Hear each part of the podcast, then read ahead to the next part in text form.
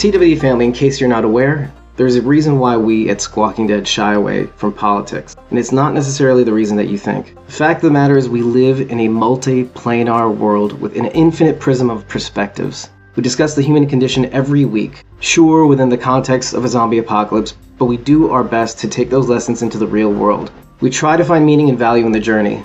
I'm not going to bury the lead here. Things fall apart, sure, but this too shall pass. The wind always wins and nature decides, seasons change, and we all eventually meet our maker. Nature doesn't account for our desires and needs, nature decides for us. It's what we do with that knowledge that determines our fate because we are the masters of our fate. So, how do we decide our fate? It's said that hell or madness is repetition, doing the same thing over and over again and, and expecting a different result. But we're not in hell. And the fact of the matter is that within the context of politics, people aren't satisfied with doing the same thing over and over again, especially if the result is the same. So usually what follows is an escalation or doubling down. Have you not learned from All that War? Have you learned nothing from Rick and Negan going at it the same way and expecting a different result? And here we are drawing lines in the sand between us and friends and family simply because we pray a different way.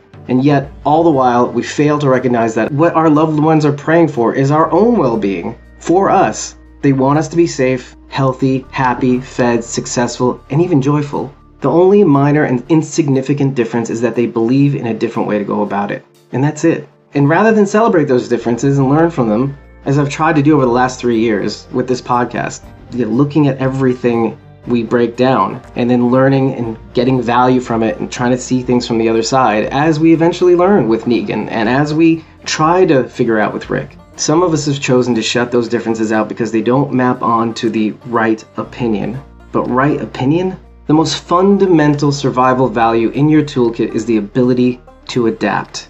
The number one mistake you can make in the zombie apocalypse is overestimating your abilities and underestimating your everyday challenges. All of this to say that in order to breed and exist in a healthy world, we have to try to understand one another especially the people in our lives that mean the most to us. When we shut them out of our lives, we deny one another the valuable survival tactics as a people necessary to navigate. No, not the zombie apocalypse, but life itself. I hope you took something from this speech. I just see people making fun of one another and deriding each other. The point is, we need to learn from The Walking Dead, from TWD family, to be a family. And sometimes to be a family, yes, is to argue about points. But it's also about learning to listen to one another, to gain value from one another, reject the things that you might not agree with, but at least to try to understand them. Because when you do understand them, you start to realize that this is just another way forward, another thing that we can learn from one another,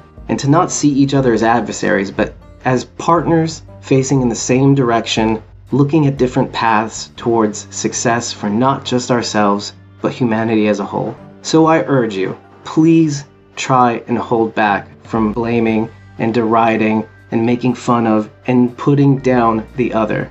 Anyone. Do your best. Try to gain value from them. Take care, and if you've gotten something out of this, like, share, comment, subscribe, and I truly appreciate you listening. Take care.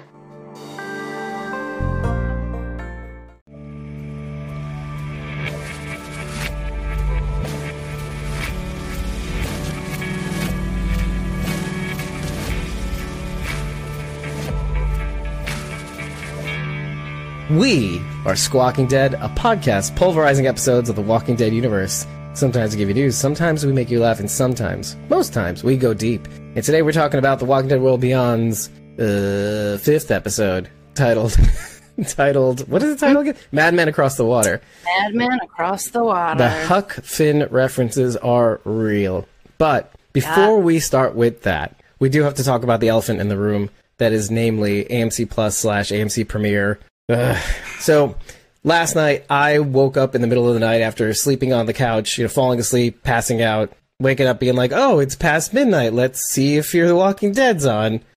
And it's not again this week. Sharon D basically confirmed in two screenshots that it was going to air after midnight on Saturday, aka last night. We're filming. We're right now. We're recording on Sunday at what like five thirty um, time change, all that stuff, you know, because now we moved, we we fell back an hour for winter.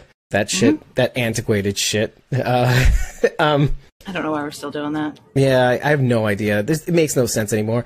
We, this is this is this is when we lived in a world where we didn't realize how valuable sunlight was to us, but and yet we were dying fr- we were dying from cold. So Right.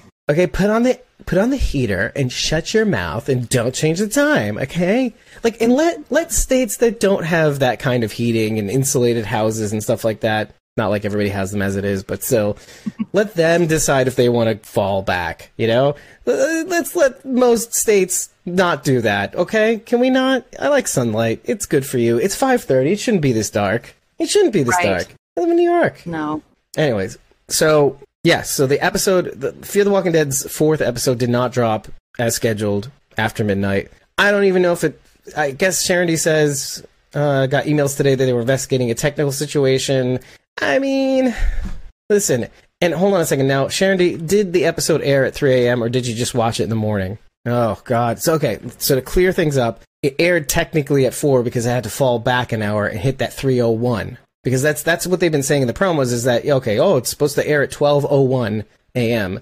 So because it never hmm. reached 301 and again 301 is not the time. It's that's Right. Pacific time and li- listen okay listen listen listen listen li- can we talk because even I like you know I happened to be up at you know whatever o'clock and I was about to go to sleep and then I noticed okay it's three three three a.m. rolled over it's technically two a.m. again and I'm like okay so where's Fear the Walking Dead and I thought maybe I can get an episode in and just just so I have it in my brain for for the next time I give, get notes and then you know Monday it's a little easier and then it wasn't up and then I thought to myself, okay, I, I've had it. I saw Sharon D's tweet. I retweet, I quote tweeted it, and I said, "Hey AMC, AMC Premiere, you know, some of us don't get screeners, or I didn't say that, but like some of us n- depend on this stuff so that when so we're gathering notes. I, I, I should have mentioned, you know, you're airing two episodes a week, so it means we're working double time trying to get things up. I see you're in a world where you usually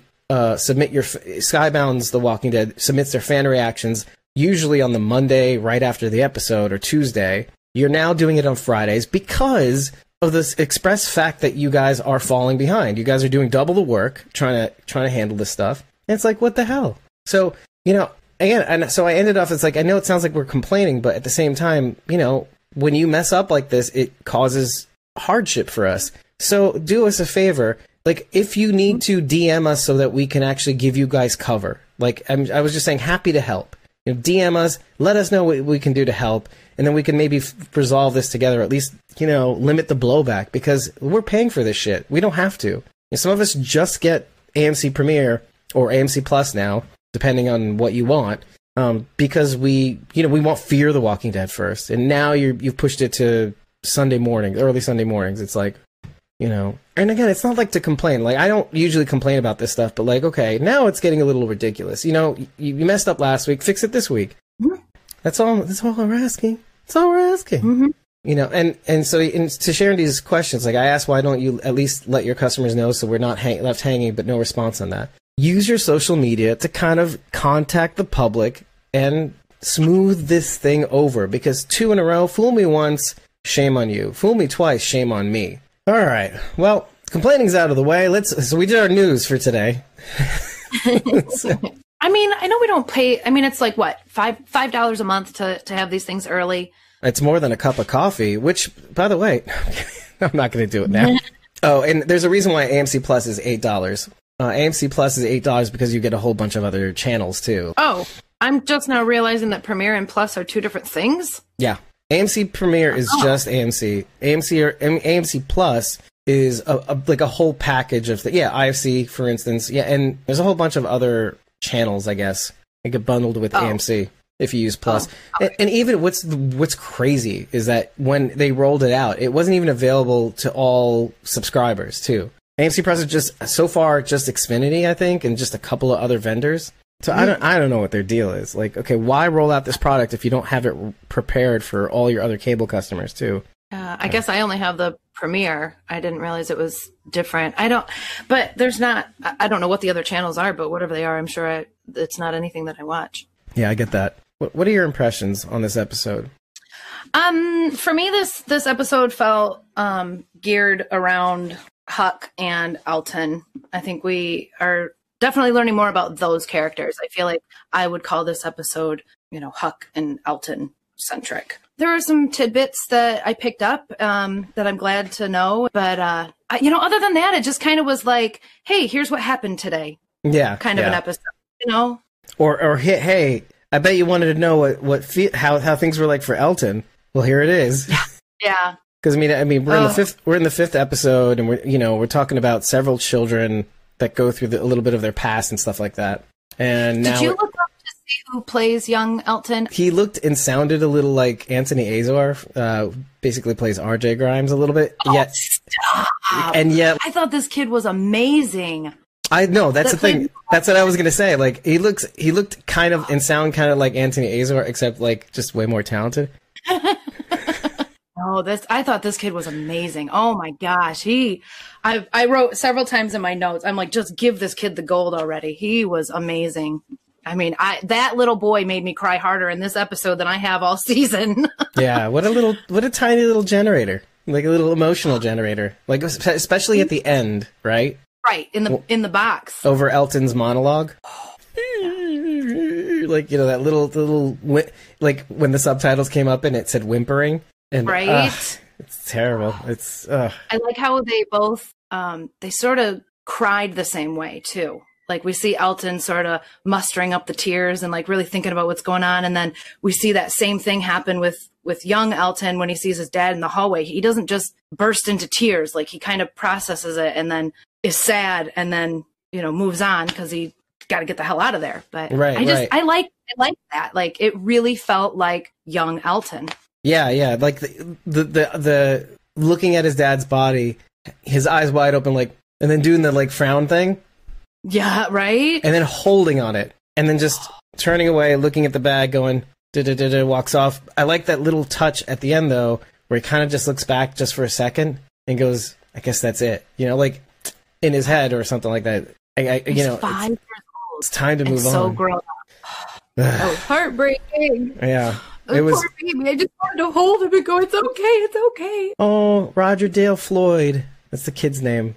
Oh, look, he's a little long hair. Oh, it's so cute with his little bow tie. Aw, Oh, he was in Doctor Sleep.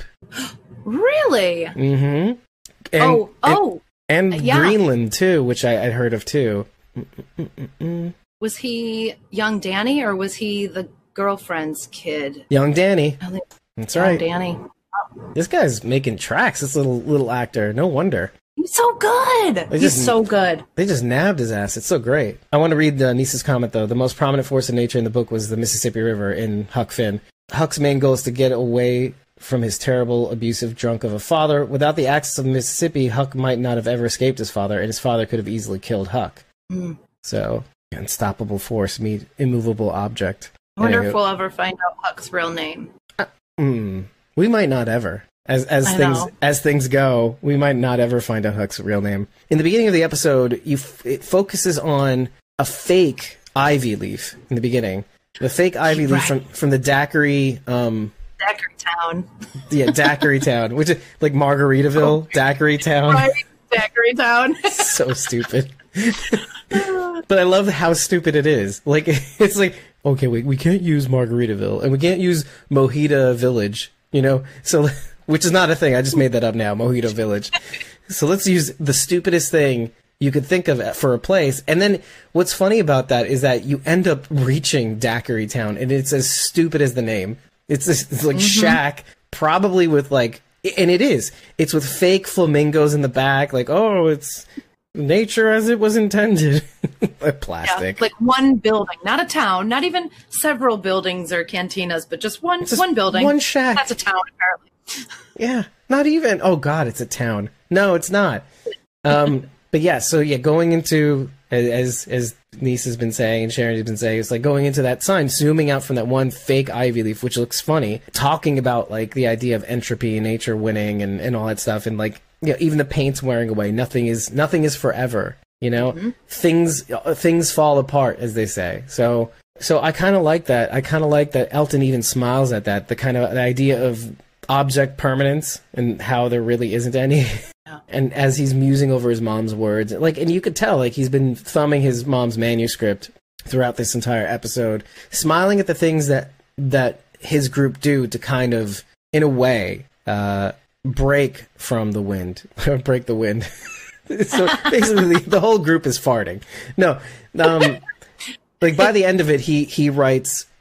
Not to not to quit, just jump to the end, but like the idea of he adds his own little addendum to his mom's words. Let's go through his mom's words and let's let's go through that because he she writes, "What is the strongest force in the world? If you were a layperson, you might say gravity. If you're a high school student, you might say electromagnetism, which features in this episode as the the was it positive strike? Is that what Elton positive says? Strike. How the lightning, yeah. yeah, the lightning's able to reach them twenty from twenty miles away from the storm. Mm. Um, if you were a physicist, you might say nuclear. But you'd all be wrong because the strongest force in the world is the force of nature. Nature contains us all. We are nature, cogs in a massive machine playing our part, playing more than our part. We, as a race, think we can escape its pronouncements, skirt its rulings, sneak past its guards. I love that analogy.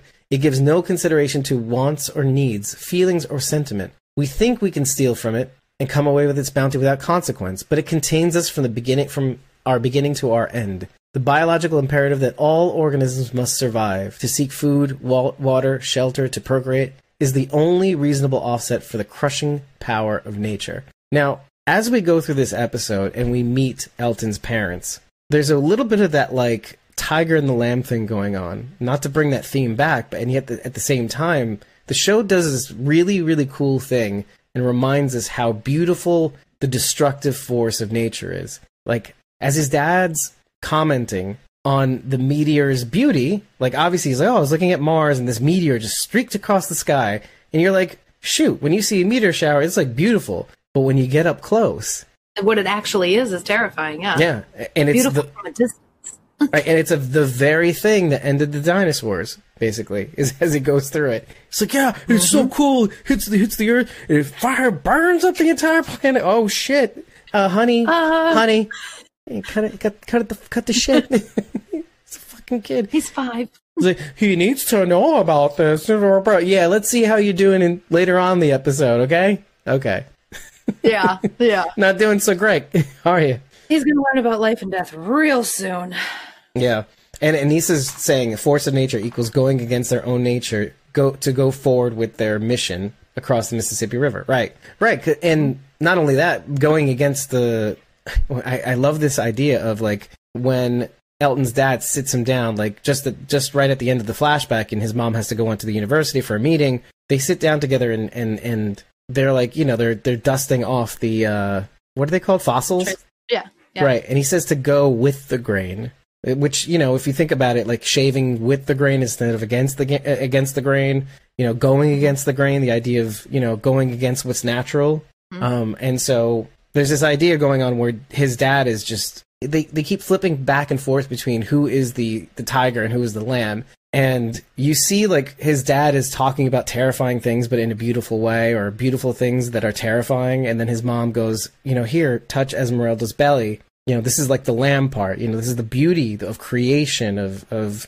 you know the the same god that creates terrifying and beautiful things creates babies. And so but then you know going back to going with the grain what Nisa's saying is kind of important like how elton's fighting this battle both in the present and you know and, and in a way what he knows in the past like everything that he's been taught go with the grain go with the flow um, don't rock the boat. You know nature's terrifying but it's also beautiful. And like i'm out here to see everything that's beautiful and terrifying. And but also at the same time you know you know we have to do whatever we can to survive. Survival imperative that sort of thing. Go let's go with the flow. Like just because it's we're you know we're, we're all meant to break down doesn't mean we have to or try not to.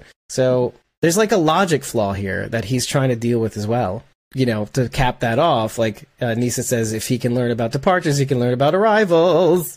Uh, like how a how an entire species ceases to be with a another perpetuation of the species coming about, uh, name, mm. namely Esmeralda. But I don't know. So yeah. what what were your thoughts during that scene too? Like around in and around that scene where he's in the past with his dad. Like any things that pop out at you? Well, I like that we find out he he named his sister. You know, he's the one that gave her the name Esmeralda.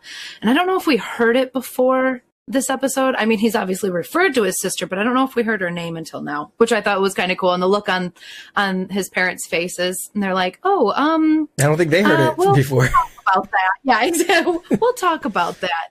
Um, Can you believe this kid? and uh, it it's it it's the triceratops horn that they're working on at that bench too that was those were probably the two things that that jumped out at me most. And then as they're dusting it off we hear like the sirens and the alarms and stuff coming through the radio. His dad says to amelia when she gets the message about having to go to her meeting and he says well you know just be careful. There's been some police activity. And i mean it kind of lets us know that you know the apocalypse has happened. Like it things are things are going on out there right now and they're right at the beginning of it. So i thought that was really cool. I liked seeing early in the day of the night the sky fell i guess right, right. Yeah, early in the day, as things are already in progress, which kind of li- remi- reminds me a little bit about Fear the Walking Dead. I mean, it, did, it it didn't happen all at once. Like you get the video like the day before that they're watching. Oh, they tried to put down this dude that the, the whatever. Like it was like the, it was like this one random shot of a like helicopter. highway video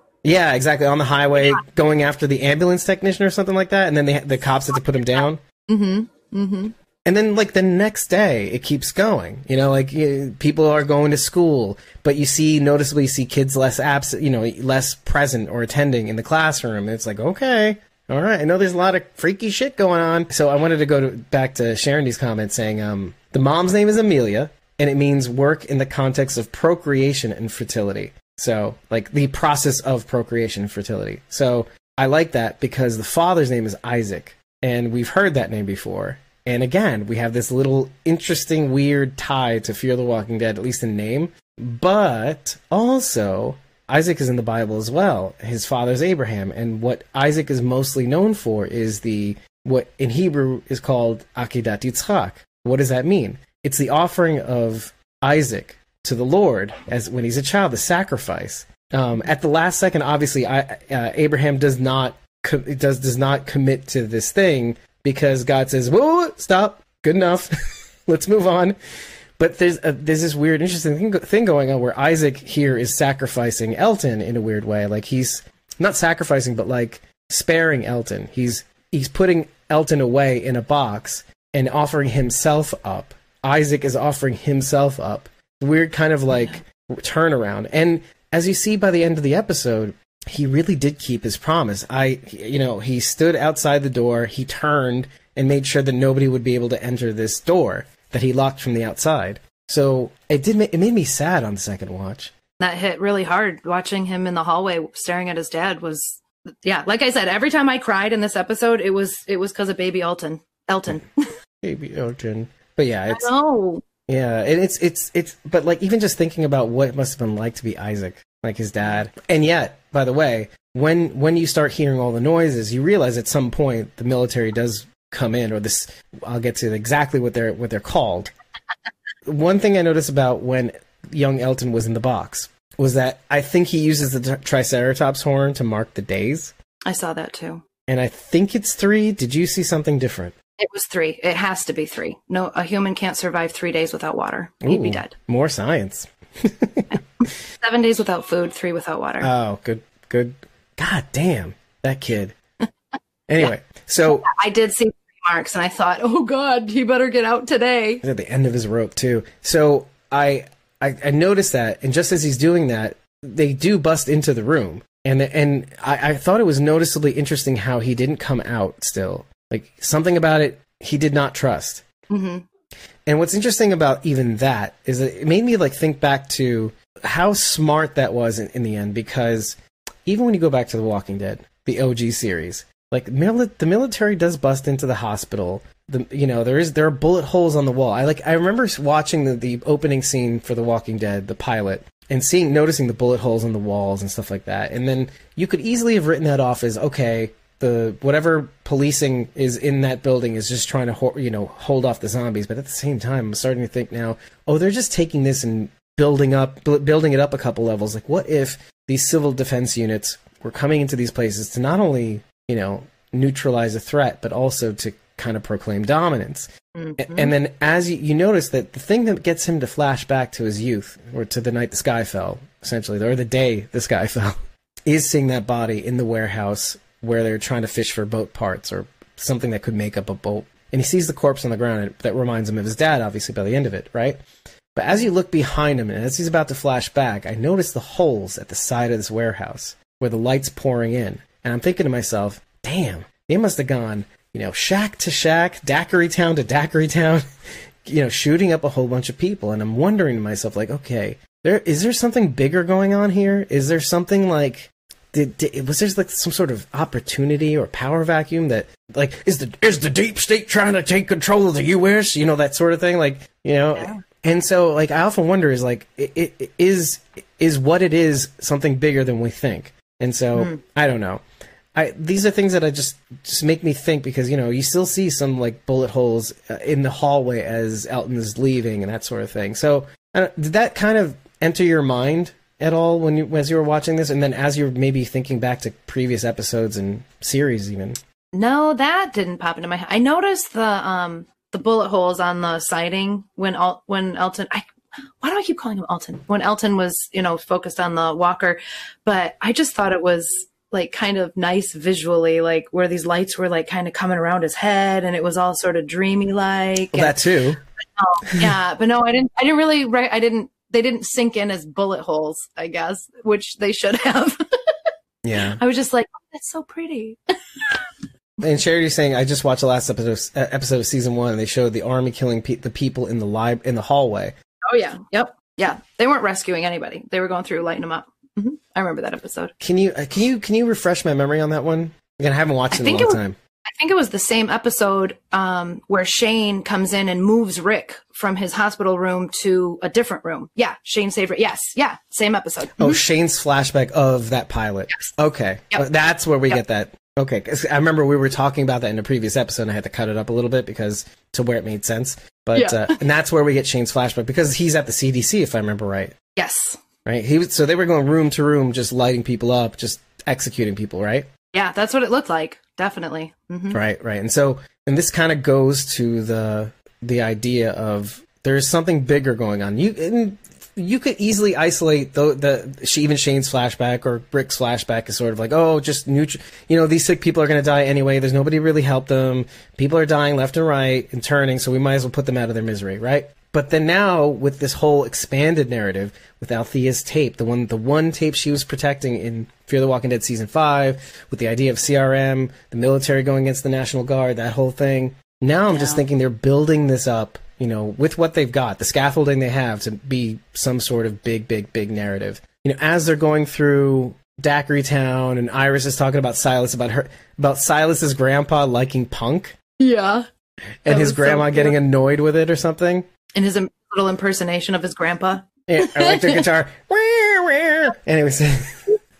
Iris is saying something Huck mentioned about the military blowing up all the bridges when things went bad. Nice how this dovetails to our conversation.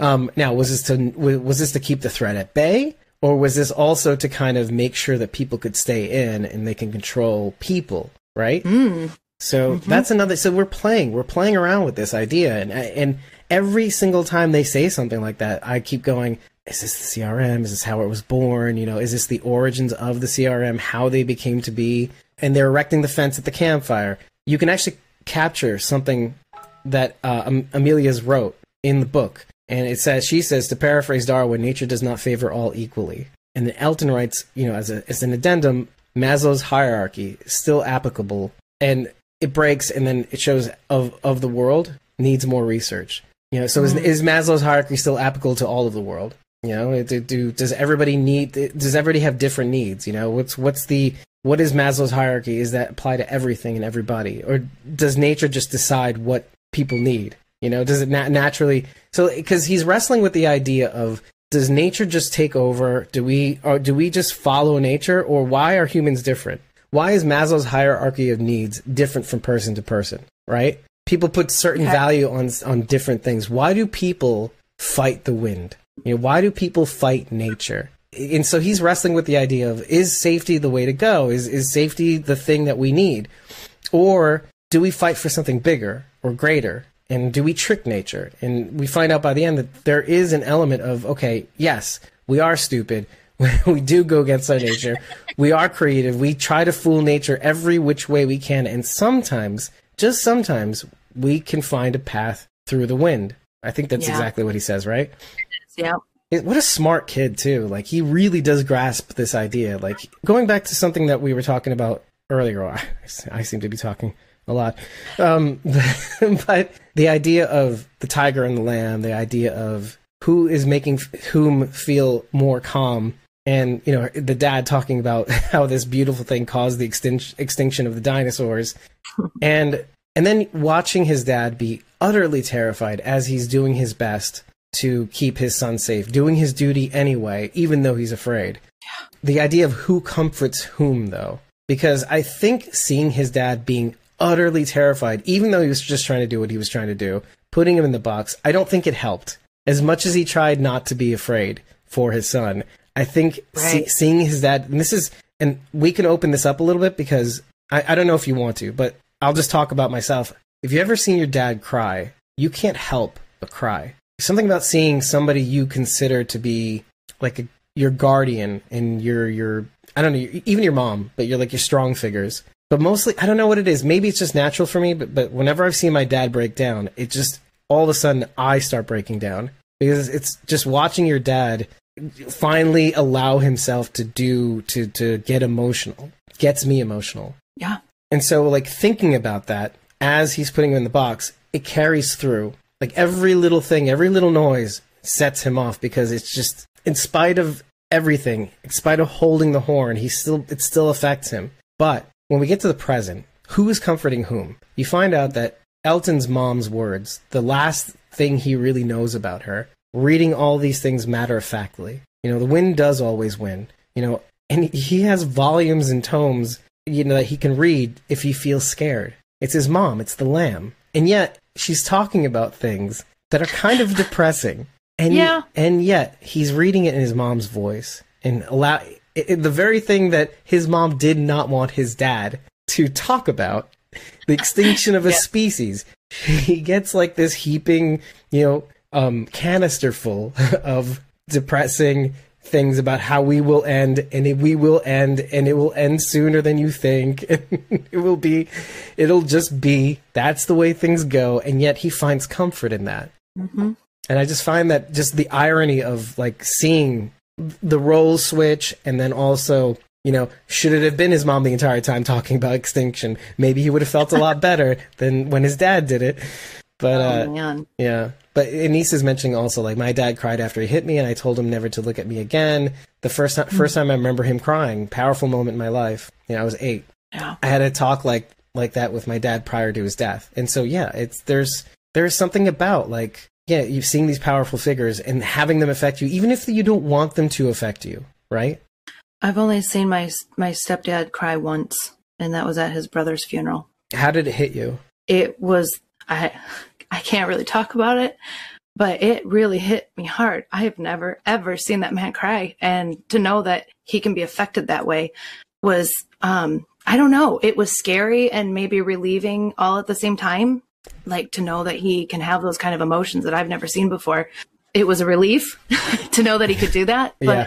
but also scary at the same time. And it's like, oh, you know, if this if this situation is hitting him like that, I, I how am I going to get through this? How can I get through this if he if this if it's doing this to him? Right. What what does that mean? Right. Like it- all things fall apart, right? Like, oh, even our paragons, right? But let's let's take that for a second and move it to Felix and then move it back to Elton because when you see Felix, he's doing everything in his power to be what a man is expected to be. You know, not admitting the truth. You know, oh, I made a promise, I'm gonna keep my promise, and just using his fake voice. You know, like er, girls, er, er, which was noticeably pronounced, by the way, this episode. He does have that this gruff voice, doesn't he? that he puts on too. Yeah. He does. He puts on this voice when he's trying to be Big Brother Felix. You know? or like yes, ultimately Big Brother Felix, but or like Yeah. or Big Brother attempting to be Father Felix, more like right? Yeah. Because by Parental the figure. Exactly because by the end of the episode, when he has his little heart to heart with Hope, it's Mhm. different. You do sense the difference, and so In the, the second the second time, right? the last time, Yeah, right. When he's like, I need you to know and for what it's it worth, all about the promise. yeah, Yeah. yeah. Man, what Hope said to Felix, that really got me too. I mean, this was kind of a, an episode full of like knee jerks, like, oh, like it really gut checks you. Like, yeah, Hope really kind of put it to Felix and like, look, my dad gave you every opportunity to be a part of this family. And it just seems like you don't want to be a part of our family. Like, we were so excited to have you as a brother, and you just basically refused, refused to step into that role. Right? We kept waiting and waiting for that That's she moment. saw it. hmm Yeah, that moment where you you'd become our brother. And and look at Felix, like all his life. And this is why I wanted to explore him a little bit because you're talking about somebody who whose family rejected him. So you'd think, Well, I, I think Felix is acting exactly how he thinks a family should act. This is how he was. Re- this is uh, what a family does for him, right? yeah, and So, yet, and Hope- yet, and yet he acts the way he acts because he might Yeah. he might be afraid that'll happen to him again. That they'll right, reject him. Right. If you let, if you let, if I let these people in, what if they find out they don't like me and just reject me again? Because he's not a blood relative, so they could just say, "Never mind." Oh yeah, well. Even further, to, yeah, like oh, these people aren't even my blood, so it's so much easier for the, you know for them to reject me. Sure, I mean we can understand it too. Like as frustrating as it must be to really watch this unfold, like and maybe they could have done it a little bit better. I don't know, and maybe we'll get into it a little bit more uh, eventually, like in some other episode, like why he feels like he doesn't have to be honest, and honesty is a huge factor here because uh, let's take those feelings about him not being honest with uh, Iris and Hope and bring them back to Elton because Elton does this interesting thing where it's like an addict, you know? When he gets scared, he defaults back to science, and science basically telling him, you know, fear is basically chemical components that um, that are a result of risk, and risk, you know, it, it's just it's a con it's a construct, and so I, I I have the exact quote, but it's not really even that important. But the idea that fear is is is a uh, redundant or it's just not necessary. It's a holdover from an earlier time where we didn't really need, you know, when we needed to be aware of our surroundings so we could survive. And now that we know risk and we're aware of risk and we ha- we're conscious of them, you know, fear is just, it's just his way of calming himself down. And then reading his mom's manuscript calms him down. It makes him bring things back to perspective. The idea of the endlings, you know, like finding a way to be okay with things because that's really kind of the way things go. But he says this to Silas, and Silas is not buying it. The, the thing that Elton doesn't understand, this just goes to show that, like, you can know so much and yet know so little. Silas is, isn't mad at Elton because he had a moment of weakness going against the group. He's not ma- he's not upset at him for that. He's upset because he just wouldn't admit he was afraid. That's it. If he would have just said that, if Felix would have just said, you know, I wish I could be there to protect them. I gave it up. I didn't want to be there to protect you gals. I wanted to be there to protect your dad. If you would have Right. just said that, you know, I didn't eagerly jump in to protect you two. Not that it sounds great if you said it that way, but but I was the one who was originally chosen. You know, Yeah. and, and I gave that up because your dad told me to. You know, and and, and so I I they have to be okay. They have to be okay because if they're not, then I I'll feel responsible, and I like that. There's something about see I, I didn't get it at first. I really didn't. I wrote it down. I still didn't get it. I didn't get it till just now. That like no, I really didn't. I was like, so what? They have to be, no, they have to be okay because if they're not, Felix will blame himself. It should have been him there. And I, there's no time for that shit. No. And- No. talk about like leaving your shit at the door. Iris says earlier. You know, they have to be because Yeah. if not, then I'll start blaming myself. And he's this is what he's this is the and then you find this little nugget of what keeps Felix running. It's no wonder why he doesn't shoot for greatness. He's too busy blocking out like like wanting to feel responsible for like his parents not loving him. Let's just start with that because it's just low hanging fruit. but also like you know he's too busy that people might reject him. Period. And he's too busy learning how to survive and teaching others to survive. You know that sort of thing. And so yeah, now to go back to Silas and, and Elton. Thank you, Nisa. He says it's okay. We're all afraid. You know that, and that's the thing. Like when he trips, this and this is when Silas finds a way to get it to, to, get Elton to understand it. Um, when Silas and Elton are hauling ass back to, I'm going to keep bringing this back, hauling ass back to the boat because the thunder strike, the positive strike, and like, oh, we got we got to get the heck out of here because you know we're minutes away from being also struck possibly by the storm, which is weird.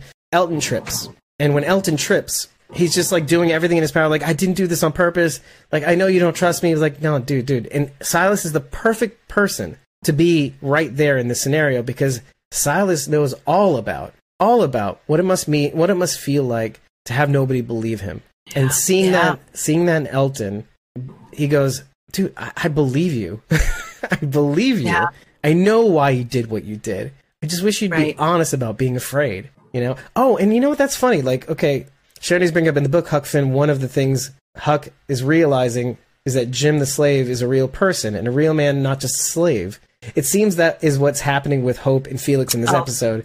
She begins to realize that Felix has his own story and his own and is his own person. Yeah, I like that. Yeah. And so, like, the big theme about this book is being honest and not just. Maybe this episode should have been called "The Wrong End of, of a Telescope" because I feel like I feel like if people if I keep I laugh because now I'm thinking of that line in the room with Tommy Wiseau. It's like if people just love each other, this world would be a beautiful place. You know, like, but I keep wanting to deliver the line. If people were more honest with each other, this world would be a beautiful place. Yeah. You're not wrong though. You're not wrong. because then we'd all understand each other. Like we all know with what we're dealing with and what we can do to possibly combat it, right? Right. Huck is constantly doing something to fix the situation, but ultimately making it worse, Charity says. Mm. It just goes to show that, like, once Hope and Felix have that little heart to heart by the end, Felix and Hope have a brother sister moment finally because of all the talking about how. And, and let me just stress I love it how Iris is the one to really. How each sister has its own strength and weakness. So Iris is the one that says, "Look, I'm not mad at you. I get you. I get why you feel the way you do. I just want you to say it out loud." You know, I'm not. I'm not even. She doesn't even say that she's disappointed when when Felix jumps to the end saying, "You're disappointed." Blah blah blah. No, she says no, but she doesn't say no. But she goes. She kind of just moves on. She goes, "I get you, but just say it out loud." Some people Right. just want to hear the whole story. Not that you're responsible and you have a job to do and you do. No, we don't need that. We have a parent. And even my parent was willing to admit out loud that, you know, when they're scared or when they're proud and when they're not, or say, you know, like, you know, we know he was disappointed, but he always did his thing. He's where he- found a way to kind of tell us he still loved us. Where we're still waiting for that for you, Felix. You know, Right? so when we finally get to the end, yeah, and and Hope and Felix have this brother sister moment. It's like your sister, you and your sister are stubborn as shit. And she goes, "Look who's talking." Huck says this is good for us. That it'll turn us into people that we're supposed to be. And and and um, Felix retorts, "We'll see." Mm-hmm. And so I, I realize at this moment when, when Iris kind of just knocks him over the head with, with just some truth and saying, you know, you gotta just, sometimes as a brother, you just have to admit when you're scared. Cause we, Iris and me, I, you know, Hope and me, we do that all the time. We're real with each other. We give each other the middle finger all the time when we're, when we're upset with each other, but also tell us to grin girl at, you know, we're, we're constantly communicating. And so why don't you just start doing that and we can maybe actually see what's on the other side. And here's the thing. Two things happen at the same time. While Felix is fighting off the walkers and they're trying to get the boat in the water, Hope at the very last minute, I think, and you tell me if you feel the same way as me. I think Hope immediately understands what Felix is trying to talk about. That she calls it off. She says, "Look, it's not worth it. If we're not even around to be able to to to continue on, this boat ain't worth shit. You know, let's abandon it. Mm-hmm. We could still survive and move on." Which is a little ironic because Elton's been constantly battling in his head about survival versus ambition and, and the idea of meaning and doing something more greater with your life. Right. And so just as Hope is giving up hope, ha ha ha, uh-huh. Felix comes in with a fulcrum, you know, like something to help them lodge the boat into the water as they push. And I just feel like it couldn't have happened at a better time for her to just understand, which allowed them to have that heart to heart in the end. You know, and so I feel like it's funny Huck's words kind of ring out in my ears about how being out here changes us because Yeah. I feel like this is weird reversal. When when Felix says we'll see, I see that as an admission. I don't know about you. That maybe we can move on and maybe we can save your dad. Yeah. Could be. I also noticed when while he says that he's eyeing up Huck. So Right. I almost I took that as foreshadowing. I don't know of what, but that was that was what I saw.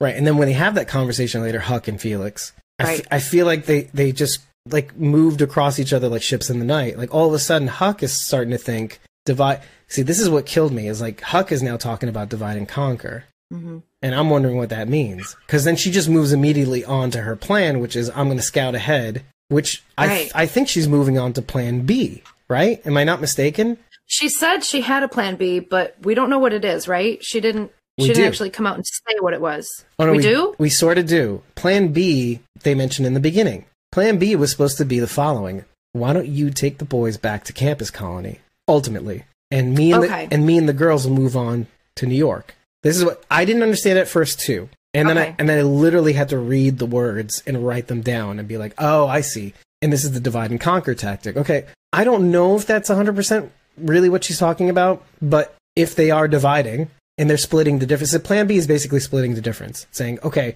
maybe we can't get get them all back home. Maybe you and the boys can just go back home, and then I can go with with the girls on move on to because maybe in a smaller group we can be more effective. You know, we can move on Yeah. to New York, find out what's going on. I'll bring them home for you, and you can still sort of keep your promise. You know, in a way.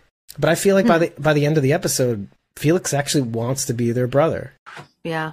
You know, I don't think he had ever realized um, how Hope and Iris saw him until Hope kind of threw it in his face. Like he probably this whole time felt like he was acting like a brother. You know, he probably loves them like a brother and felt like he was doing, you know, what he was supposed to be doing as a, a you know, honorary family member.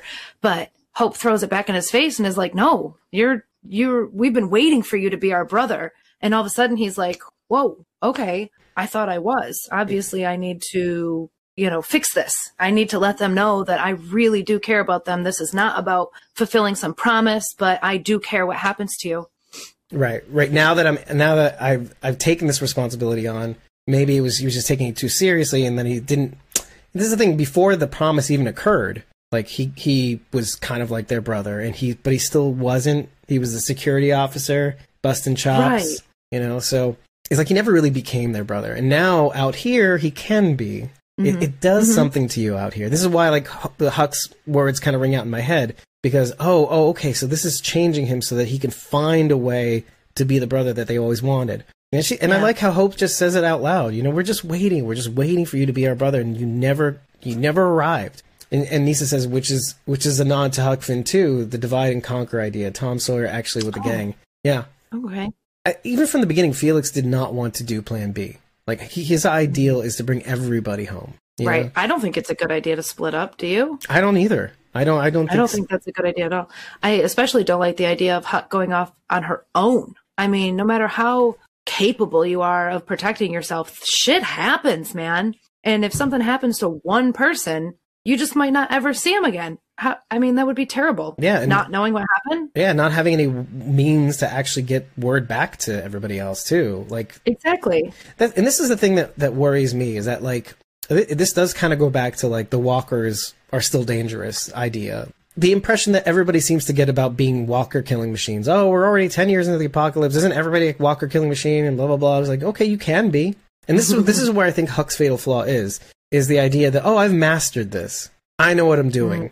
And I feel like this is going to be her fatal flaw because you know, no matter how much shit you've been through, the thing that you're supposed to learn is that you know, never underestimate the wind. You know, never underestimate the force of nature. And I feel like she's taking that for granted. Like, oh, like, oh, I've been through this big thing that I've you know, already been through. What what else can like what what doesn't kill me makes me stronger? But that's not true. Mm. That's not true at all. like if, if cancer hits you, it doesn't mean that you're less sensitive to cancer. No, it means you have to keep going every six months and get your cancer screening, make sure you're still in remission, that sort of thing. You know what I mean? Exactly. so, mm-hmm. Huck, why you acting a fool, bitch? But I, that's what I that's because this is the thing I'm trying to reconcile. Also, like why Hope decides to go on her own. You know, I know, and I- it's the only thing I could come up with is that like, oh, she I'm right there with you. she thinks she's beyond this. I it's best I can guess. But the al- the alternative is what? Take one of the kids with her? I mean, she's not going to take Felix. That would leave the kids totally alone. And the other option would be to take one of the kids with her. That that would be even more dangerous, right? yeah, Having to look after someone and yourself. Yeah, and I wonder. I think I think ultimately, like maybe they manufa- maybe she manufactures a situation where, oh, you know, I almost got it back there. Maybe maybe I could use you girls uh, to to to go on to. You know, I, I won't go. I won't go ahead. Go ahead of you guys. You know, without you. You know, I'll just take two of you girls with me. That sort of thing. And like, Yeah. and then eventually they'll go. Oh, you guys go on back to campus college. I got this with the girls. You know, they got my back. You know, they got my Right? back. Oh, I learned my lesson. Oh, you know, Yeah. whatever, Huck. I see right through you.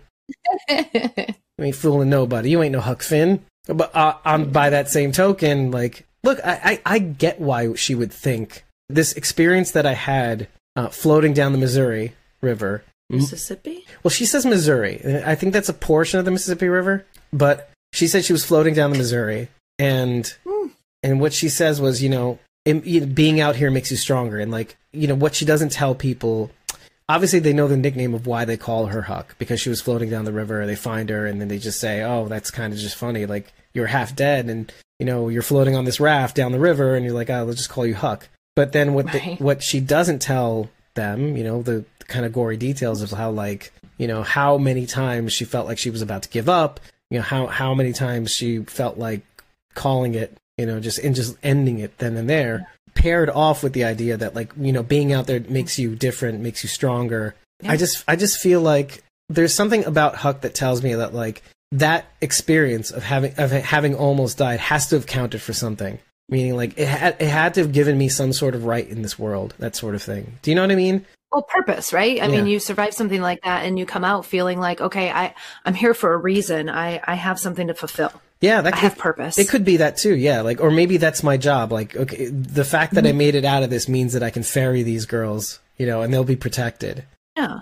Well, I mean, that could be foolhardy too, thinking because I've been through this, I know what I'm doing, and it could definitely, you know, backfire too. So let's hope not. Right, But right, that wouldn't make for very good TV, would it? Right. if it didn't.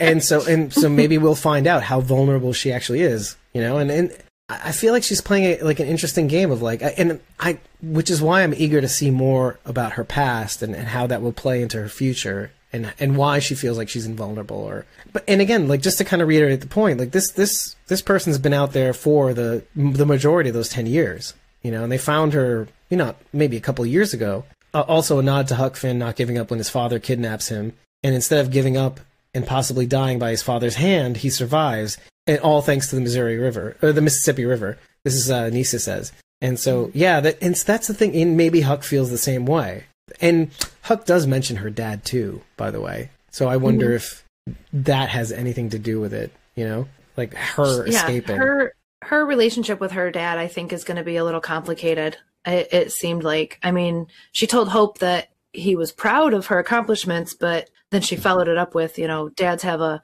what is she a messed up way of showing that they a, care. fun, a you funny know? way of showing it, yeah.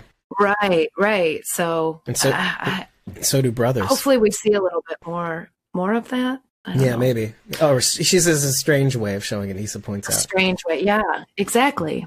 Ugh. Ugh. Now my mind's like going all these different places and that it doesn't really Yeah. want to go. So c- continue on with uh, uh, Amelia's Amelia Ortiz's monologue. Yet even with a resolute will to survive, nature will end us. See, comforting words, right? because that that is its law. Death inevitable. Extinction just another of its rules, another part of the life cycle of the very old world churning with energy. Just as she says this, by the way, you can hear the thunder in the background.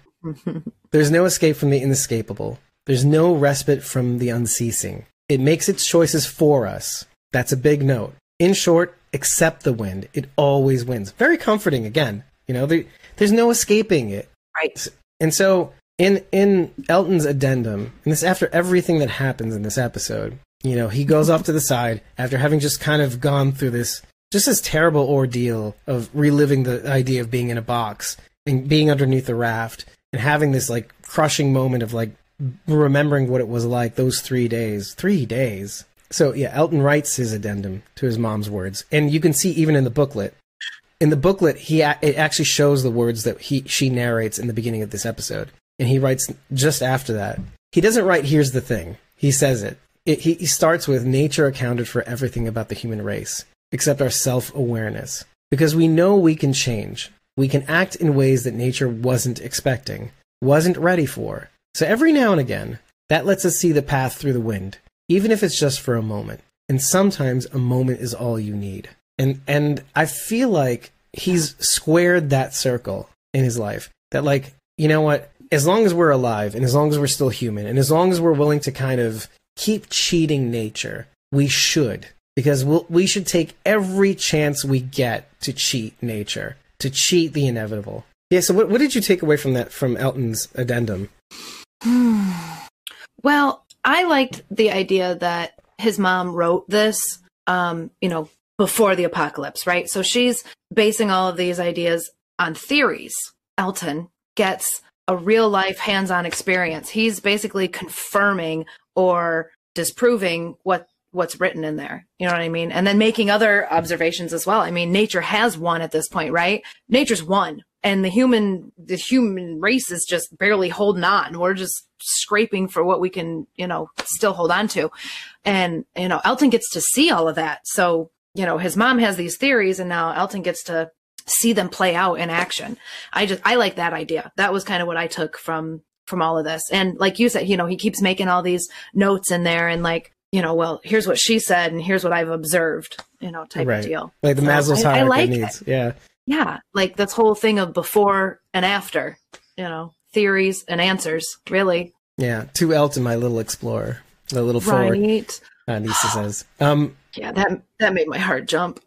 Yeah, and but yeah, it's true though. Like he ends up being his mom's, you know, or he maybe that's the driving force of him to kind of see what's out there is that little forward, right? You know, finishing his mom's story, as as Charity says also. So that's the thing. What I start to come to realize also is that something that we just don't like. If we just read the story and watch this episode as is, you start to realize, okay, no. In some ways, yes, she's right, one hundred percent, right? End is inevitable. All these things, we know all this. We do. I mean, we don't like to be reminded of it because we like to think we're a lot more than the sum of our parts and and the inevitable thing that gets us all right? Because if we started if we kept thinking about that then we wouldn't be able to do so this is the, the burden of being a conscious person to have these thoughts to know to plan for the future is the one defining feature that humans have that makes us human. To plan for the future. No animal in history no nothing in the natural world has that.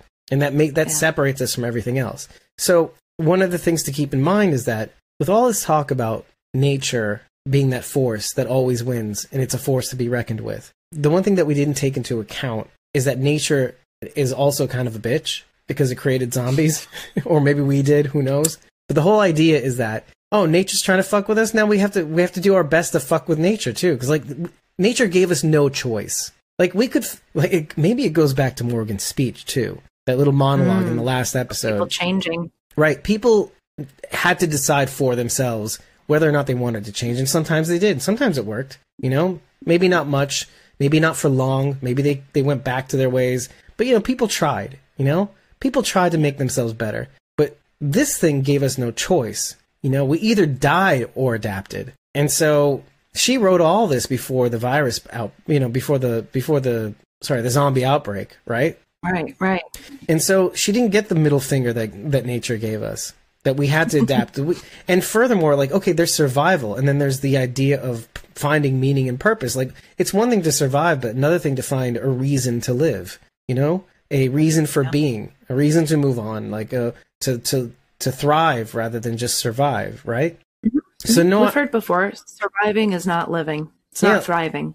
Right, exactly. So it's you know, Nisa says, "Accept the wind." Right. This is Amelia's the last bit of Amelia's first quote, and, and it's like, no, no, like it's not enough. It's not enough. Like there's no riding this wind. There's just what cut your throat. You know, like what do we do? We just get bit? Is that is that the lesson? No. I mean, nature gave us no choice. So fuck you, nature. Fuck you. You know, sometimes we have to take that chance. Sometimes we have to find that moment in the wind and cut through Yeah. and, and decide, let's go back to Elton in the first episode. We are the masters of our fate. How do we form our fate?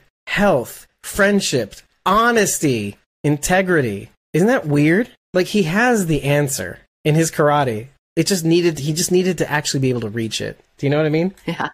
Yeah. So I love the. It's like so ironic, you know. Okay, oh, oh, but this is just in relation to to karate, right? To protect yourself, you know. No, no, we're the master of the situation. We'll be able to handle it. Redirection. Oh, Morgan. Anyway, sorry, but like, yeah, but nature, nature, nature told us that we, you know, we have to fight back. You know, we have to. Yeah, like so. This is the and Nisa's saying. So this is the honesty episode.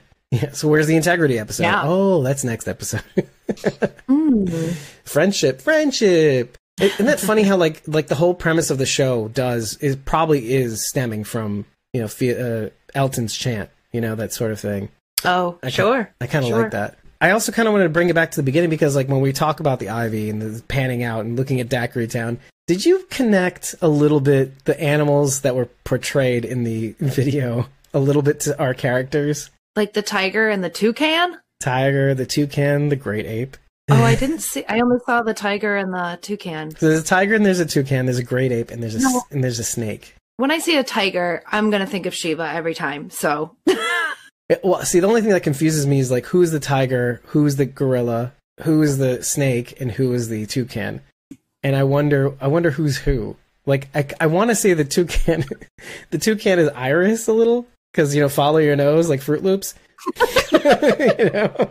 I know. I was gonna say the only reference I have to a toucan is is Froot Loops. I don't know much about toucans. Exactly. I don't either. And, and see, here's the thing, Sharon. I wanted to say Silas was the gorilla too, but like considering that episode, the tiger and the lamb, I kind of want to say ti- the tiger is is Silas. Do you know what I mean? Like that terrifying, beautiful force, Yeah. or Hope.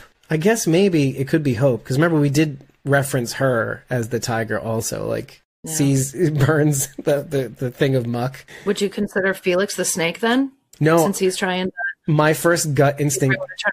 Yeah, maybe. But I, I actually, I actually, my gut instinct when I first saw that was like, oh, Hope is the snake. You know, adaptable. Uh, you know, kind of fuck you and everything. That sort of thing. Shed her skin and turn into someone else when she needs to. Yeah, She's my little psycho. Yeah, my little psycho. Hope is the snake. Charity said. Uh, Nisa and that says. total my little psycho i feel like is even more confirmed at the end when they play that psycho music over top of what she's looking at and i'm just like oh, when the the, music at the very end the very very end when hope's um sees the picture of amelia and it clicks. Oh yeah, that little she is. with the little and they play that music. The- yeah. And like, "Ooh, ooh." and, and the little and the little oh do you know do you know that I forget what that instrument is called when they when they use a a, a violin bow against like uh these like these like metal tines? Dear dear like a little squeaking okay. noise yeah.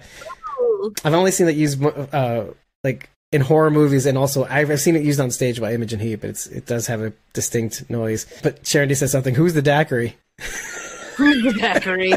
Huck Huck Zachary. we both said Huck But then who's the who's the great ape? I, I was thinking like maybe Elton, but like just because it makes sense. Oh, you know the great. We are descended of of the great ape. You know, like oh god yeah so. I don't know, but uh, it's just fun. Is that so? You said oh Felix is the great ape. Guys, we have to. Grr, I'm Felix. I'm your brother. anyway, whatever. i don't know i don't know if any of them really fit into a a great ape Or we we can e- we can easily play take the cop out route in saying, oh, it's all of them. They all have each of these qualities. Brr, Sure. Well, brr. sure. Milk toast fence sitters, all of us. We have never have anything bad to say about the show. We're always cheerleaders. Sorry, I'm venting my own thoughts right now. Uh, the show's I do. awesome. There's nothing we can critique it about at all.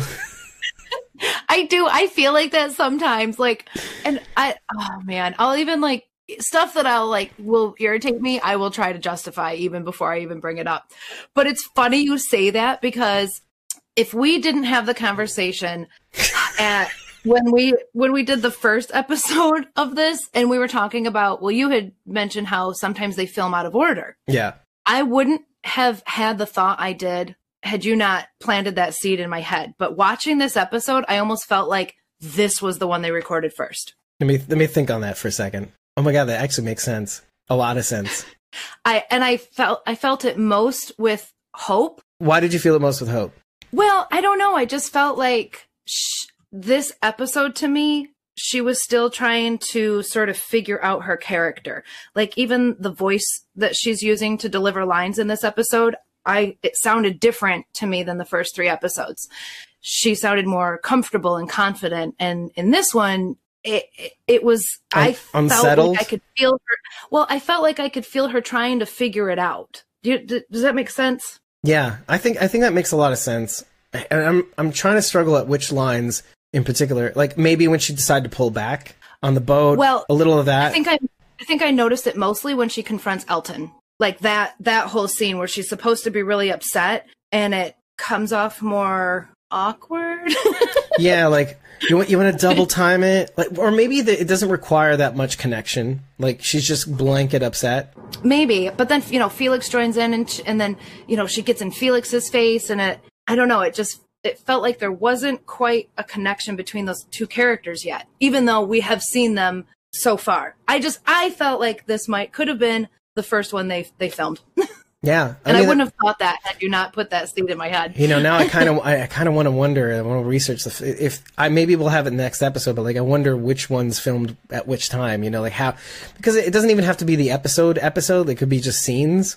You know, so maybe there's some scenes okay. where they filmed afterwards, and I don't know. But I, yeah, I, I yeah. did, I did want to read Sharon D's comment about how you know, in I guess in Latin, uh, a tiger is Felis, which Felix. Felix the tiger, yeah, and Nisa's okay, so saying, Nisa is agreeing with me. Yeah, yeah, she was definitely more comfortable in the previous episodes. I I felt like that too. Yeah, yeah, and yeah. I don't think I would have noticed it if if I didn't know that they film out of order like that. Yeah, and especially like, okay, forget about hope for a second. Like just just going on Felix's, uh, I'm Felix, sir. I speak like this, sir. I have to pretend to be, uh, and her, I'm Felix. Yeah like he sounds he sounds like a caricature of like Team America, like fuck yeah, Team America, Felix. You know, like like what? Yeah. What are you doing, man? God, be an actor. be an actor, God damn it. See, but I don't remember hearing the gruff voice in the previous episodes. Like this, like almost like he, like, is this how Felix talks? I'm gonna, you know. Yeah. But then it didn't work. So then he changes the voice a little bit. I yeah. don't know. I'm tweaking my voice. you do hear it in the last episode too, like when they're caricaturing him. Uh, okay. Uh, like, oh yeah, yeah, The first step is avoidance. I heard that. I heard that. Iris, her. like what? yeah, but that's the tell. Because you don't get as much of that, even when he's like teaching lessons. Like I feel like we got the ca- caricature first. Like so, we got obviously we got the lessons in the second episode, in the flashbacks when Iris is trying to take down the walker. But those lessons were kind of like, you want to do avoidance? Yeah, I'm Felix. Felix is ta- Felix is teaching you right now. Felix has a good voice. I found it. I found my voice. And and so like and then you go to this episode and it's like yeah, Felix fuck yeah. You know, but that's what I'm trying to say. It's like, yeah, so yeah. that's the tell. Like Hope yeah. acting like a teenager and going, fuck you, I don't like you, bee, bee, bee. fine whatever. I get that. That makes sense. You know, there's not much depth into being upset. You know, like in that teenager, like fuck you, you went against me. Eh. What do you mean, Huck? She even when her and Huck are walking down the beach, she even like kicks the dirt a little bit. Did yeah. you just see her? She like stomps her foot. yeah, I love these choices. Like little, but that's a good touch. You know what I mean? Yeah. yeah. I'm oh, a teenager. I'm so embarrassed for you. right. Oh my gosh. So, so I'm so glad you said that. Silas got a pair of those sunglasses trick or treating last night. oh. Some house was handing out those sunglasses. Did he wear it on top of his leather face? Because I would hope no, he did. Uh, what a missed opportunity. They're probably still in his bag. uh, did you say I'm so embarrassed for you, Silas? I did. I should have, but I was just trying to hustle him away from the house. There were other kids waiting. I feel so embarrassed for you. Go. Right? Let's no move way. on. Heck no. Heck no. I'm stealing those glasses. Oh. Let's do that. Let's do that. but you have to ask permission first. It's his now. That's true. No, he won't care. He, he won't. The name of the episode, Madman Across the Water, right, is an Elton John album. Oh, it, it, does this also relate to Huck Finn? No, because no, I, th- I, just thought it was I just thought it was funny that it was an Elton John oh, album, and this song or this episode was about Elton. What I it's it's weird because there's not many people named Elton. So when you said Elton John, I didn't even think about Elton. Do you know what I mean? Like it was oh, I didn't connect the two names being the same. Like Elton John yeah. is just this entire being named Elton John. Right. Elton John, Elton not John. Elton. Yeah. Elton John. exactly. Um, now, I also thought it was funny that. But how does the um, song no, relate? I'm it doesn't. Wondering. It's about it's about a madman. Because Nisa I mean, saying the song relates to Elton John, though. Are you saying the episode relates to Elton John himself or the song? I didn't think there. I didn't. I listened to the song. I didn't really think there was all that. he's saying he's saying his dad. Wait, but Rocket Man was Rocket Man was Rocket Man was. Oh, it was Elton John. Yeah, Rocket Man was was Elton John, but it was not on this album. Tiny Dancer was on this album.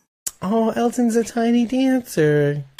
He's dancing, he's stomping across our hearts. She's saying there's a lot of nods to Elton John because Elton's dad and the Meteor, with the Rocket, the Rocket Man, Elton John. right, right, right. Exactly. This week's episodes are Elton and Elton and John or Reginald Dwight. You're gonna have to elaborate.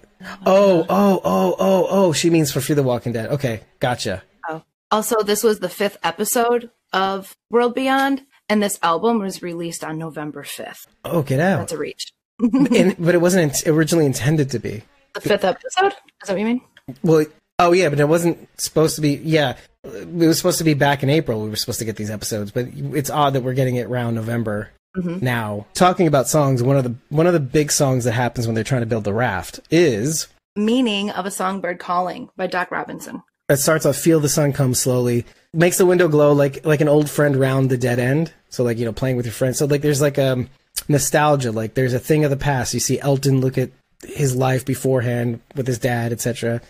Um, all I need is a place to dream, and all I need is clouds beneath my feet. You know, so they're trying to find this sense of like you know of this purpose of like okay, this is where I'm supposed to be. They swing, and sudden breezes through the leaves and and leaves me breathless. Say say you're living by faith. You can get in my head. See the colors. Uh, see the color of your clear eyes.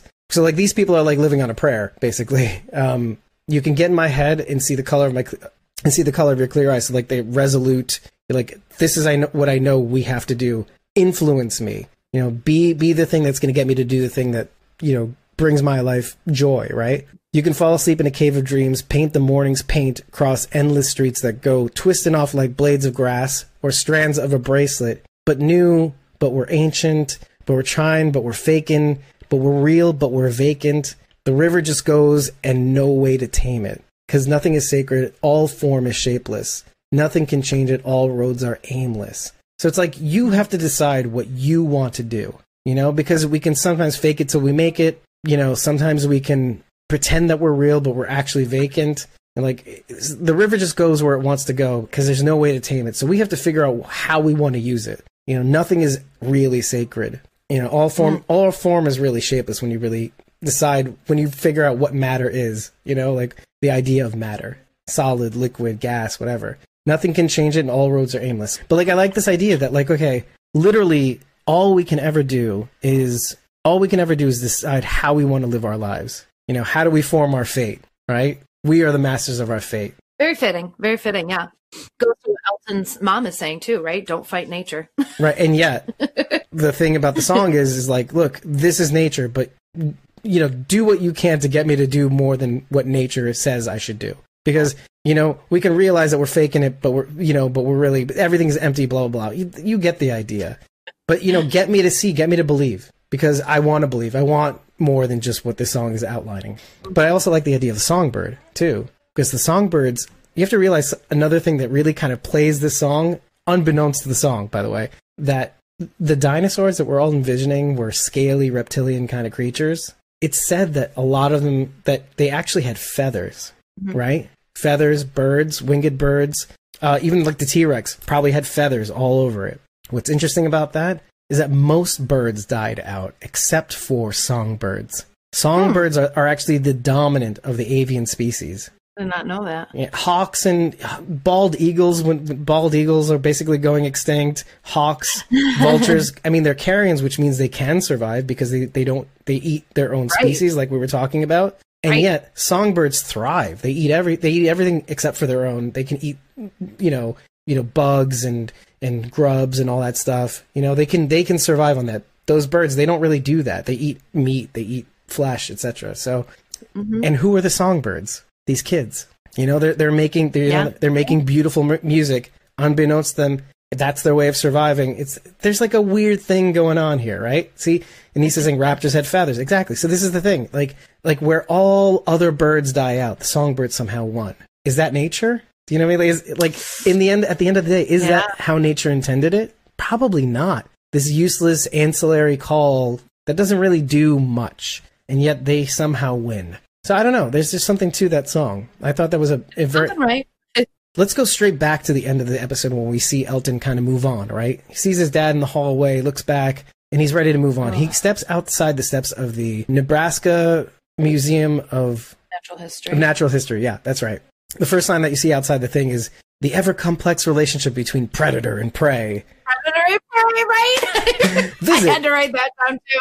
Visit- Like how perfect. Exactly. Visit Insectari- Insectarium and watch a live feeding at, at 4, 4 p.m. every afternoon. And then it's a picture of a praying mantis. I, I oh wish I could had time to really look up what praying mantises are and are the relationship, but but I didn't have time. Whatever. I hear they're not as dangerous as they look. Right. No, I mean, yeah, no. I know what everybody else knows, and that's their mating habits. So yeah, Sharon is saying the songs are for procreation, and Nisa's saying aliens. Alien. That's what they are. Praying mantises are aliens. I want to go over the public alert evacuation mandate. So I'm going to read it out and then we're going to talk about it. But the big thing that we're going to want to talk about is the is, is the emblem on it. So public alert evacuation, mandatory evacuation plan. The public's vulnerability to the outbreak is undeniable. This sounds like 2020, by the way. Many resources are invested in this problem and a solution will be found. It is important to follow the directions from the U.S. military command. Evacuation orders are as hmm. follows. Report to your nearest shelter immediately. Your nearest shelter is listed on the map below. Now wait. Off to the right, there is a 162.4 megahertz signal for people to kind of lock onto. And this is provided by, oh, it's a symbol. There's a C and a D with a kind of like a, uh, like an inverted C on one side and an actual C on the other, and then like a triangle in the background. I looked that up. okay. It's a variation on the U.S. Civil Defense emblem. Oh, okay. Now, what is that? Check this out. Remember we were talking about the propaganda posters in, in um, Kublek's office? Well, it was heavily active in the U.S. during World War II and the Cold War, and it prepared civil volunteers, sorry, yes, civil volunteers, I spelled that wrong, to assist in the event of an invasion of the U.S. soil or attack by ato- atomic weaponry. Each state had its own U.S. civil defense force, let's say, right? Okay. So it's not it's not like the National Guard. These were volunteers. So they, they, it's Okay. kind of like a neighborhood watch on a bigger scale. Okay. All right. So state right. state by state, right? Now the, uh, let's read the rest of the thing. Please only bring water, good shoes, and your ID. It is important you stay calm and follow directions. Now, like there's a red zone also on the right, which probably probably indicates uh, no mas. It's it's no good. I'm think that red zone is probably the building that Elton is in. Somewhere in that red zone, maybe. Yeah, maybe. what- where he's. It's entirely possible. This kind of goes to show that this this could be the birth of the, the Civic Republic military, For sure. right? I mean, especially as you're saying, they're all volunteers, just kind of coming together eh, to form, you know, this safety unit. They're going to take charge and decide how to keep people safe. Whew, that's scary. Yeah.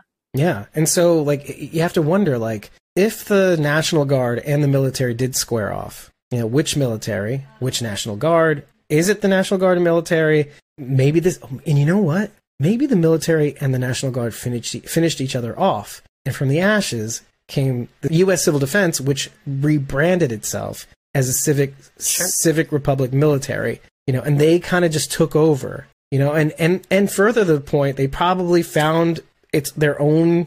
They all kind of got together and formed their own small pocket or whatever they they were going to end up being. So do you think the, the Civic Republic military was born before the Civic Civic Republic, not the other Well- way around?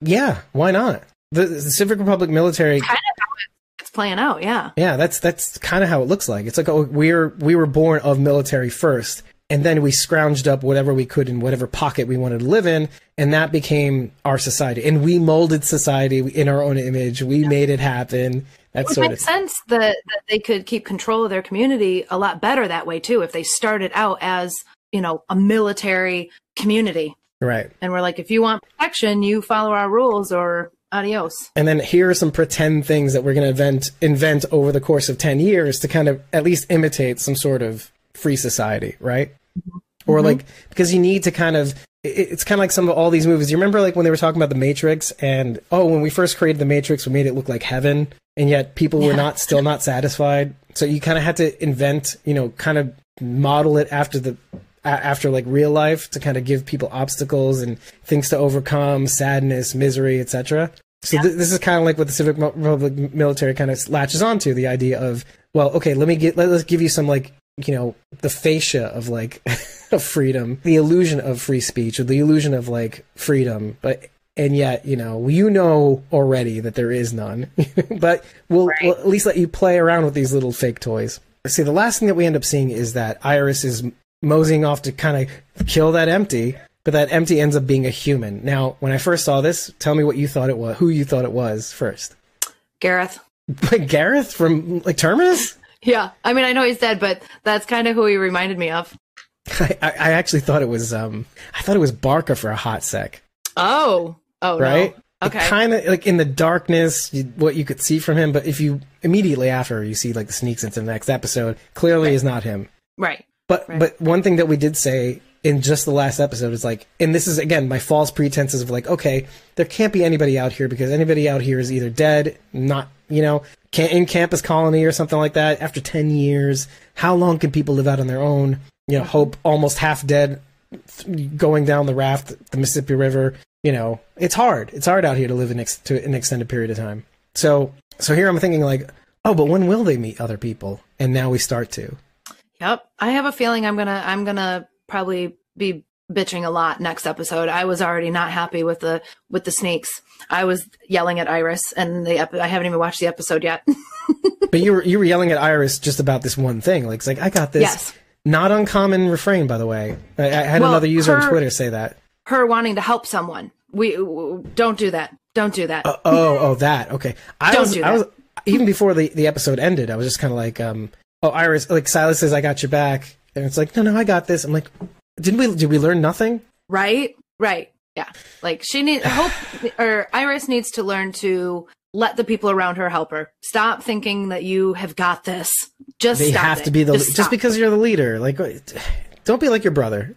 being a good leader means being able to delegate as right. well. You know, yeah. So exactly. don't be like Captain Kirk. You know, oh, I, am going to go down to the surface. Mmm, no, you're that's against the rules. You know, word yeah. up. I have a feeling I'm uh, Iris and I are not going to get along next episode. I can tell you already. uh, but you know what? All of them technically go along for the ride. So it's like you want to blame Iris, but at the same time, well, maybe this whole thing will get everybody to kind of like turn on Iris. like, oh my gosh, we'll see. Should you be we'll the leader? See. Should you? And it could be one of those things where like Huck, this this is the wedge that gets Huck, you know, to take the girls with her and lead herself, right? Did, Who knows? Did you see Huck in the Snake Peeks?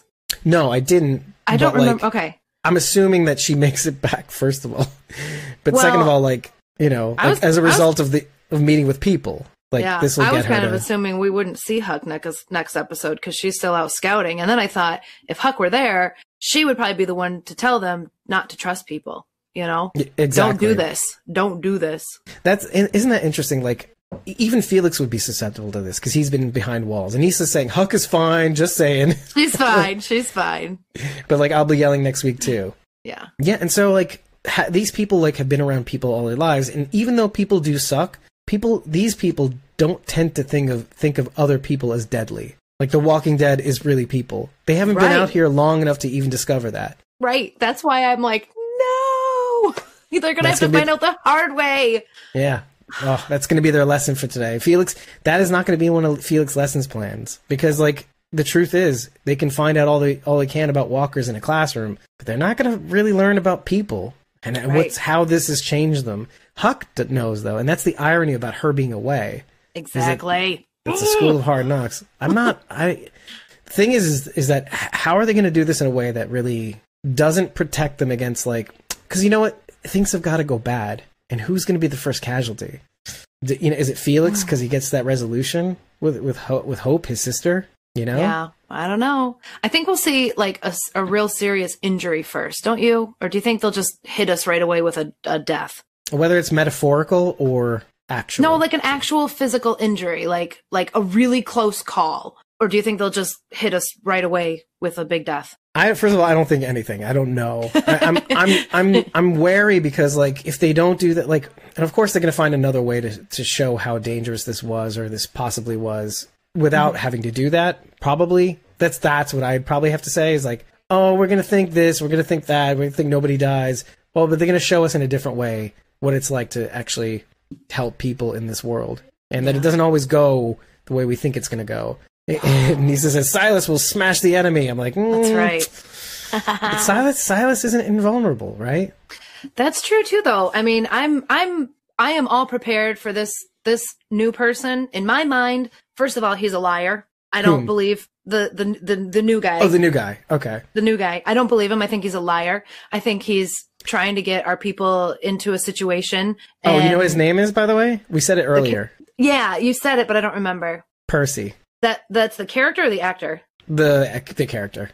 Is Percy? Yeah. oh, that poor kid. Short for Percival. I know. I don't know if that means anything. Why? I could have called him Perry. Wait, well, why is that really? significant? Yeah, Percival. Honestly, I'm Scrubs is on TV right now, and that's Oh, Perci- okay. Percival Cox is Dr. Perry. short for short for Percival. it is Percival Ulysses Cox. Interesting though. Um, Sharon says, I don't know if there's any significance to, to this, but Elton's hand was bandaged just like Silas's was. But we saw Hope's hand get bandaged as well in this Yeah, episode because she because the she ah, the wrench breaks or something and her hand gets Something cut or something like her. that. Is that why she couldn't go under and fix whatever needed to be fixed? Because when they were talking about who's small enough to get under there, everybody turns and looks at Elton, and I'm like, "Hello, isn't Hope just as skinny? Why couldn't she go do it? You know, the That's person good- that's a- without claustrophobia." That's a great bone to pick too because like, I, but who is smaller, Elton or, or Hope? I think Well, Hope with is his, actually with his, she might be taller, but I would bet she's maybe skinnier, or at the very least, close enough. Yeah. Well, you know what's interesting is that they probably thought, and this is something that Nicholas? Cantu also. Oh, no, yeah. Nicholas Cantu also also mentions this. Uh, is that you know he kept growing throughout the season, and so I think originally he classically he was smaller than all the oh, others. Oh, like too. like physically, like actually physically growing. smaller. But when it came time to film the scene, I think is just you know he grew, and Oh wow. I, I think they just decided to use him anyway. But again, like you know, without that scene, you wouldn't get this The weird flashback, right. flashbacks and stuff like that. Yeah. So you, like you're forced to let it go. But I also think that he was technically smaller when they figured all the casting out, and then he just started to grow. He even mentions like how how many Okay. different suits he busted out of. And Oh had to my keep making bigger and bigger suits. Yeah. How old is Nicholas Cantu? That's crazy. I'm quite claustrophobic as well. So watching him in that scene, both in the box and under the boat, and then as soon as he started yelling that he was stuck, oh, oh, my heart started pounding really hard. And I'm like, Yeah. somebody get him out. He's five and five and three quarters now. He's five five, Yeah. He's taller, taller than, than us I now. am. yeah. He is 17 years old. 17, called it. Well, that makes Oh. sense then why he's growing so fast. What a difference a year makes. Yeah, Sharon D, I think you make a good point. The fact that he doesn't bring up Pluto as a planet, um, that kind wr- of, I wrote that down too. yeah, that kind of supports how we were we were wondering if this all went down in 2008, right? Because of the yearbook, uh, Yeah. the yearbook, and if it was 2008, Pluto would not have been considered a planet that year. is is Pluto back to being a planet? By the way, I don't know. I don't listen to them because my very educated mother served us nine pizzas, and I want my damn pizzas. So Pluto's always going to be a planet. it's called a, a dwarf planet. Pluto's classification as a planet has had a history of changes since 2006. Per the International Astro- Astronomical Union's planetary criteria, Pluto isn't, isn't considered a planet because it hasn't cleared the neighborhood around its orbit of other objects. However, it does meet IAU's criteria for what cons- constitute as a dwarf planet. So it's smaller than Earth's moon too. Uh, heart-shaped glacier, which we saw the memes of, by the way. Do you remember that? The memes of like of it showing its heart and it's going. Please consider me a planet. Pluto wants you to. Plu- Pluto wants you to have a nice day. Little, little heart on it. They drew arms and legs, and it's I don't. re- that's so cute. I don't remember that. Right? Uh, Poor Pluto. I feel the same way. Poor Pluto. Oh, so they're also saying that like, okay, it's Pluto's possibly being an inert ball of ice that's been thrown out the window or flipped on its head, that sort of thing. So they're considering it like so things basically like added onto it to make it look like a planet, but it really isn't. So- it being smaller than our moon. Pluto might just be some like airline toilet flush that got sucked out into space and collected shit on the way out. The first one. Yeah, exactly. it's a ball of piss that eventually got more or like a shit onto like it. a, a space shuttle released all their waste. right, exactly. a planet. Oh, God poor da- Pluto. goddamn Russians. Uh, and their conspiracies. Here's the thing about Pluto, though, is the reason why we're mentioning this because this is the the little chant that um, little Elton and then subsequently present day Elton is chanting to himself to kind of make himself calm down. Is was uh, Mercury, Venus, Earth, uh, Jupiter, Saturn, Uranus? No, Uranus, Mars. Jupiter, forgot whatever. I forgot. Forget Mars. Mars isn't important. Listen. Anyway, yes. So he, he he chants out in order the uh, from the sun the the planets, and he keeps going back and forth, back and forth. And this is this is why we bring this up. And yes, yes, and he doesn't mention Pluto specifically because it was ejected from the list of planets. All, all that we know now is that Nicholas Cantu is as big as a planet right now, and that's that's all that matters. Did you notice how he was gripping the screwdriver, True, imagining that it was the Triceratops horn? Yeah, I imagine it worked for a little while Right? until Sil- until Silas dragged him out. You know, looking at like his flashbacks, just in I, I'm just trying to put myself in his shoes, and it's just so I can't. It's hard because I can't even imagine what it must have been like to be him trapped in a box like that, or trapping Three himself in a box. Yeah, him marking the days probably to kind of like his max, like his okay, I can't survive past this, so after three days I have to leave. There's just no other way. Yeah. Okay, so with that, everybody, thank you for joining us for our lovely recording. Again, I recommend this episode highly. It's it does highlight some of Elton's how things went down for him, the tragedy that is him, all his foibles, the wrestling that he does with you know because the wind always wins, but then sometimes it doesn't, and him trying to square that circle. And again, like seeing how bad he had it, how he basically survived on his own, and seeing how him go through this process, which I don't think is over yet, because obviously by the end of it, Hope does end up seeing Elton's mom's manuscript and his pho- and her photo in the in the back or the front of it, and she is confronted with that that image, something that she thought she got over, or at least is trying to get over, and now there's an extra roadblock. And the added fuck fuckery of like him basically saying, "I keep thinking that as impossible as it seems or feels, that she's out there somewhere taking care of Esmeralda after all these years, like a ten year old Esmeralda." Right? Ugh.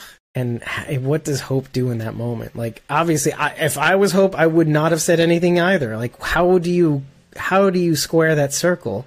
I hope she takes it to Iris. That that's what I hope to see. I, I hope she brings it to Iris and they can kind of talk about what to do. Honestly, I don't I don't know what I would do. I, I don't I have would high hopes. probably keep I would probably try to keep it to myself, but I don't think that's gonna happen, you know? I mean the first thing I would do is get the hell get rid of that damn marble. I mean what if he sees it? Yeah. Evidence, right? Yeah, because Yeah. it's the one thing. It's funny that you say that because it's one of the things he, as a kid, he's saying, "Oh, I want to get a beaded bracelet." He's gonna remember it and he's gonna see it at some point. It's gonna happen. Mm. And it's also that's interesting. And I don't know if I made that connection at first, but like, doesn't don't the beads kind of remind you of planets in a weird way? Yeah, they do. Yeah. And do you know what Now that you say that, I didn't think you- about it then. Do, do you know what Hope's looks like? Just if you had to do like a gut reaction, it's kind of orange but mostly red. Probably Jupiter. I was gonna say Mars. Oh. Like, and what is Mars in Roman mythology? Oh, know. the god of war. Oh, okay. Yeah. Also, going back to Pluto, Well, Mars Pluto's is. the Oh yeah, I don't know. yeah Mars is um Ares. I thought I thought of Jupiter just because because of the because of the swirly pattern and it being orange. But well, Jupiter's yeah. Well, maybe maybe, but I, I prefer to think Mars because of war. But I also Okay. prefer uh, going back to Jup- to Pluto. Pluto is the Roman god for Hades. Hades is god of the underworld, which is why Yeah. he's not as part of the planets. It's too. This is a PG show. Okay, it's we need to sanitize. We can't mention the devil. Okay, it's too religious. Okay, I I don't know. They're, they're not really afraid of bringing religion onto this show. fighting faith. Oh, where's Father Gabriel when you need him? So anyway, Right. if you like if you like what you heard in this episode, please, please, please rate this podcast at ratethispodcast.com slash squawking dead. Give us five stars. And just leave a little eggplant. Let us know how you feel. But if you'd like to write more and tell us what, what you liked about us the most and what you hate about us the most, just give us a rating. I mean, just say something, won't you? And if you really, really like what we're doing and you'd like to help support the show, get some of the unedited episodes ahead of time before we actually edit this thing down and chop it up and, and throw it up on the internet four days later. and also be a part of the chat like Nisa and Sharon D were today. Why don't you buy us a coffee? The way to do that is head over to ko-fi.com slash squawking dead. For less than a cup of coffee, you can make our day, get 30 days of access, be a part of the chat, get the unedited episodes. But if you subscribe to a coffee a month or more, we ain't stopping you. The party just keeps on rolling. You get unlimited access to all this stuff, and you help support a great show. I think we're great because I'm conceited, but that's okay. I kind of do too. Yeah, it's what makes what makes the world go around. Us, we're the center Kind of it. awesome. Kind of Yeah, we're the we're the sun to your universe. Nisa says we're great. Yeah, we are. Great. Who like cares? Pluto, just like Pluto. Yeah, we could. Yeah, bro, this is Hades. Hades. No, no, no. You can't mention the devil. Okay. I'm okay with. I'll allow it. Pluto's got feelings too. Anyways, so thank you for joining us. Have a great night. We'll see you very soon as we cover Fear the Walking Dead's. It's the fourth episode. Who knows what it's called? I don't care. Bye, guys. Bye. see you, Charity. See you, Nisa. Bye, guys.